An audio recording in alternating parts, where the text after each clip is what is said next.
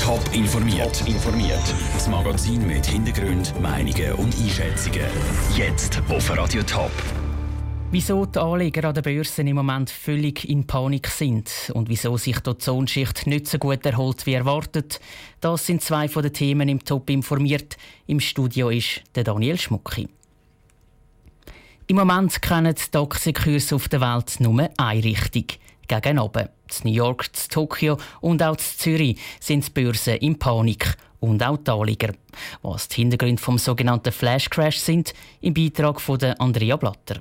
Zeitweise hat der Dow Jones 1600 Punkte verloren. Das sind so viel wie seit der Finanzkrise von vor zehn Jahren nicht mehr.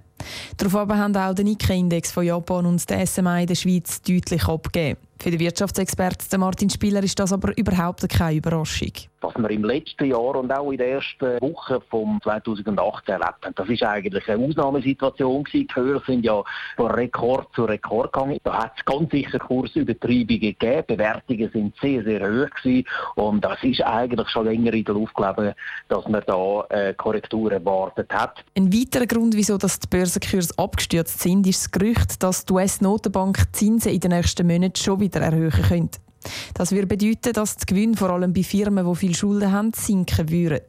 Der Martin Spieler glaubt aber, dass die Börsen nur kurzfristig im Tief sind, weil... Wichtiger als jetzt die reine Schwankung und die Tagesschwankung ist letztendlich die Frage, wie sehen denn die Rahmenbedingungen aus von der Börse, wie sieht es denn in der Wirtschaft überhaupt aus? Und da muss ich sagen, die Rahmenbedingungen von der Wirtschaft die sind nach wie vor positiv, die Konjunktur die entwickelt sich gut und das ist eigentlich noch viel, viel wichtiger als die kurzfristige Kursschwankung. Darum sagt für ihn auch die Bezeichnung Crash vorläufig noch übertrieben.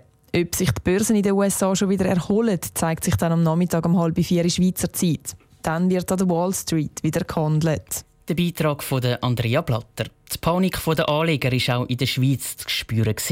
Nachdem die Schweizer Börse am Morgen aufgegangen ist, hat der SMA im Verlauf des Tages knapp 2% abgegeben. Die Wissenschaftler haben nicht schlecht gestaunt, wo sie die neuesten Zahlen zu der Ozonschicht gesehen haben.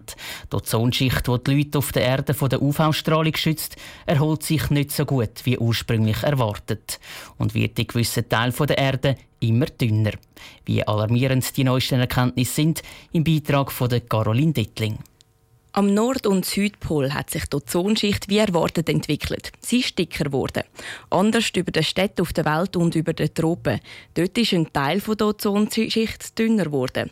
Und zwar der Teil, der 15 km oberhalb von unseren Köpfen ist.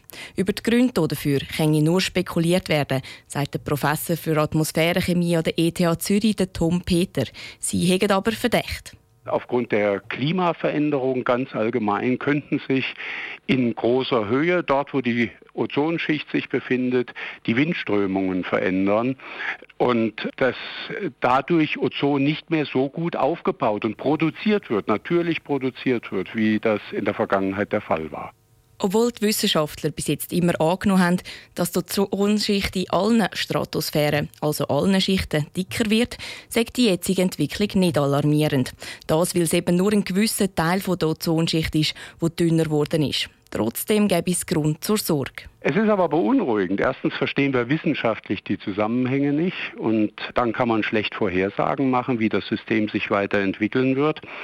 Und zweitens nimmt das Ozon eben am falschen Ort zu, nämlich weit unten und nicht in der Ozonschicht, wo wir es haben möchten. Was das jetzt genau für Folgen hat, ist noch völlig unklar.